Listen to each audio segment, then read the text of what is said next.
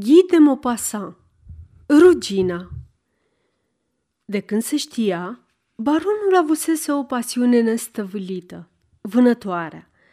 Vâna în toate zilele, de dimineață până seara, cu o pornire nestăpânită. Vâna iarna și vara, primăvara și toamna, în mlaștini, când pe câmp sau în păduri, când era interzis vânatul. Vâna în desișuri, vâna cu hăitași, cu câini de aret, cu câini gonitori, la pândă, pe lac, cu dihori. Nu vorbea decât de vânătoare, nu visa decât vânătoare. Repeta neîncetat. Trebuie să fie tare nefericit cel căruia nu-i place vânătoarea.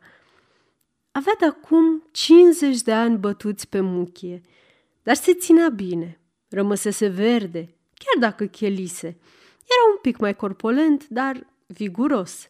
Își păstra mustața tăiată scurt, ca să-și lase buzele descoperite și să aibă liber în jurul gurii pentru a suna din corn mai ușor. În ținut, îi se spunea pe numele mic, domnul Hector. Se numea Hector Gontran de Cutelier.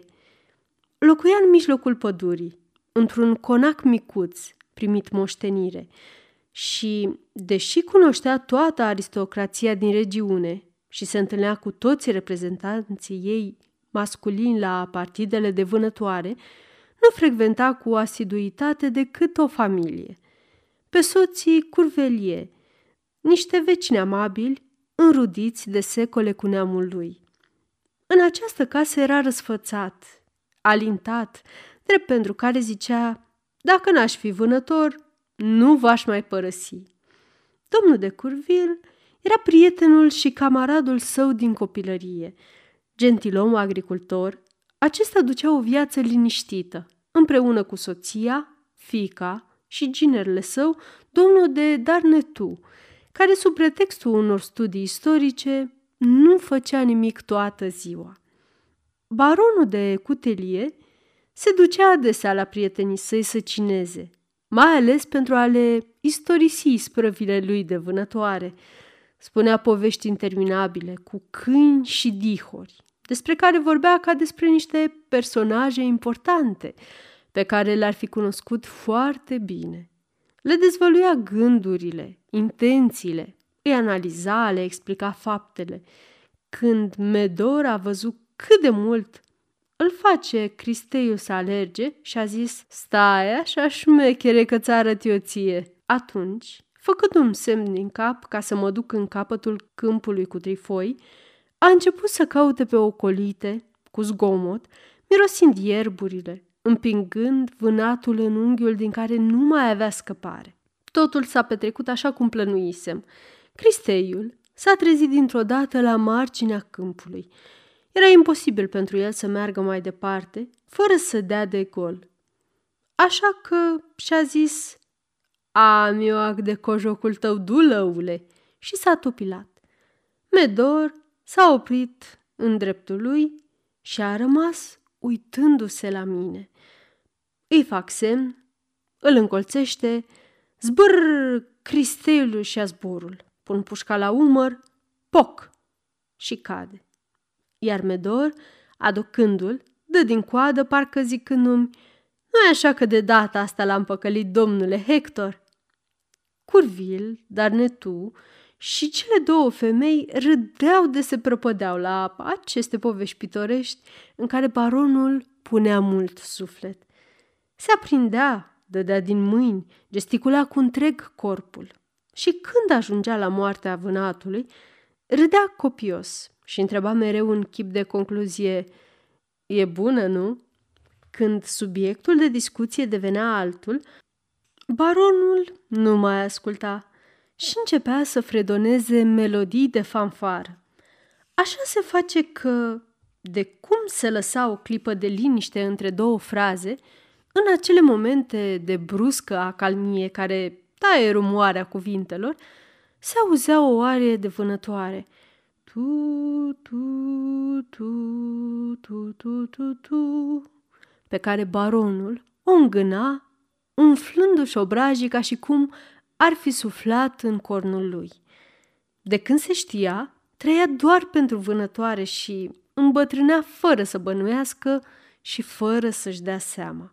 Deodată, i s-a declanșat o criză de reumatism și asta două luni la pat.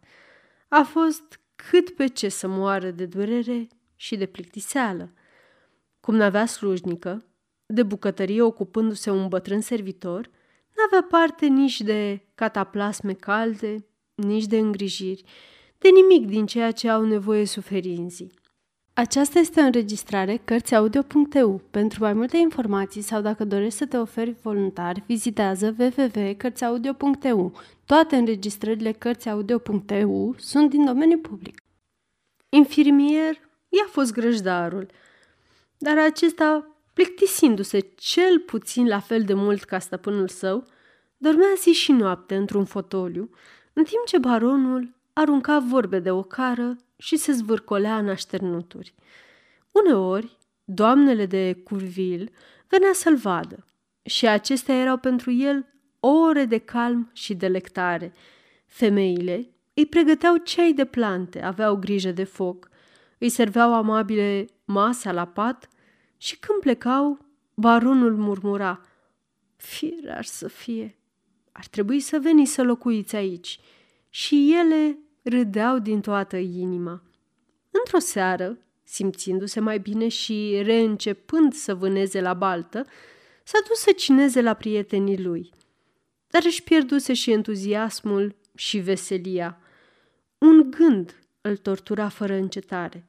Teama de a nu-l apuca iar durerile chiar înainte să se deschidă sezonul de vânătoare. Când a venit momentul să-și a rămas bun în timp ce femeile îl înfășurau într-un șal, îi nodau fularul la gât și, pentru prima oară în viața lui, nu se împotrivea, baronul a murmurat cu voce tristă. Dacă mă îmbolnăvesc chiar, sunt un om terminat. După ce a plecat, doamna de Darnetu i-a zis maicăsii, ar trebui să-l însurăm pe baron. Toată lumea a ridicat brațele către cer. Cum de nu se gândiseră? Au căutat toată seara printre văduvele pe care le cunoșteau și au ales o femeie de vreo 40 de ani, încă drăguță, destul de bogată, amuzantă și sănătoasă, care se numea doamna Bert Villiers. Au invitat-o să petreacă o lună la castel. Văduva se plictisea, așa că a venit – era plină de viață și veselă. Domnul de cutelie a plăcut-o pe îndată. O amuza de parcă ar fi fost o jucărie vie și ore în șir îl chestiona cu ipocrizie despre sentimentele iepurilor și despre intrigile vulpoilor. El explica cu gravitate diferitele modalități ale animalelor de a vedea lucrurile, atribuindu-le planuri și raționamente, la fel de subtile ca ale cunoscuților. Atenția pe care văduva i-o acorda îl făcea foarte fericit. Și într-o seară, pentru a-i dovedi stima lui, a rugat-o să-l însoțească la vânătoare. Ceea ce nu mai făcuse niciodată cu vreo altă femeie. Invitația a părut atât de ciudată încât ea a acceptat. A fost o adevărată aventură găsirea echipamentului potrivit. Toată lumea a contribuit, oferindu-i câte ceva. Văduva a apărut îmbrăcată ca o amazoană, cu cizme, pantaloni bărbătești până la genunchi, fustă scurtă pe deasupra, o jachetă de velur un pic cam strâmtă la gât și o caschetă de îngrijitor de câini. Baronul Părea atât de emoționat de parcă urma să tragă cu pușca pentru prima oară. A explicat în amănunt direcția vântului, opririle câinilor, cum trebuie împușcat vânatul. Apoi a dus-o pe un câmp, urmând-o pas cu pas, cu atenția unei doici care își privește pruncul mergând pentru prima oară. Medor a adulmecat, s-a târât, s-a oprit a ridicat laba. Din spatele elevei lui, baronul bolborosea tremurând ca o frunză. Atenție! Atenție! Po... Potărnichi! Nici nu terminase bine că un zgomot puternic s-a ridicat de la pământ. Brr, brr, brr și un regiment de păsări s-a înălțat în văzduh bătând din aripi. Tulburată, doamna Avilie a închis ochii. A tras de două ori, puterea focului de pușcă a aruncat-o un pas înapoi, iar când și-a recăpătat sângele rece, l-a văzut pe baron dansând ca un nebun și pe Medor aducând în gură două potărnichi. Din acel moment, domnul de cutelie s-a îndrăgostit de ea. Zicea, dându-și ochii peste cap, ce femeie! Și venea în fiecare seară să discute cu ea despre vânătoare. Într-o zi, domnul de Curvil, care îl conducea acasă și l-asculta cum povestea extaziat despre noua lui prietenă, l-a întrebat brusc, De ce nu te însori cu ea?" Baronul a încremenit. Eu? Eu? Să mă însor cu ea, dar, de fapt, și-a tăcut. Apoi, strângând grăbit mâna însoțitorului său, a murmurat. La revedere, prietene! Și cu pași repezi s-a pierdut în noapte. Trei zile n-a mai venit. Când a reapărut, era palid, îngândurat și mai grav decât de obicei – Trăgându-l deoparte pe domnul de Curvil, i-a zis Ai avut o idee nemaipomenită. Încearcă să o pregătești să mă accepte. Fir ar să fie. O femeie ca ea îi zice că e făcută pentru mine. O să vânăm împreună tot anul.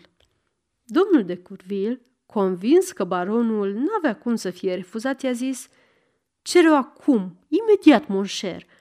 Vrei să mă ocup eu de asta?" Dar baronul s-a tulburat brusc și a îngăimat. Mm, nu, nu, trebuie mai întâi să fac un mic voiaj. Un mic voiaj. La Paris. Când mă voi întoarce, o să-ți dau un răspuns definitiv. Iar a doua zi a plecat fără să mai dea alte lămuriri. Voiajul a durat mult. Au trecut o săptămână, două, trei, iar domnul de cutelie nu mai apărea. Uimiți și îngrijorați, soții Curvil nu știau ce să-i spună prietenei lor pe care o preveniseră despre demersul baronului. Din două în două zile trimiteau pe cineva la el acasă să afle vești, însă niciunul dintre servitori nu știa nimic.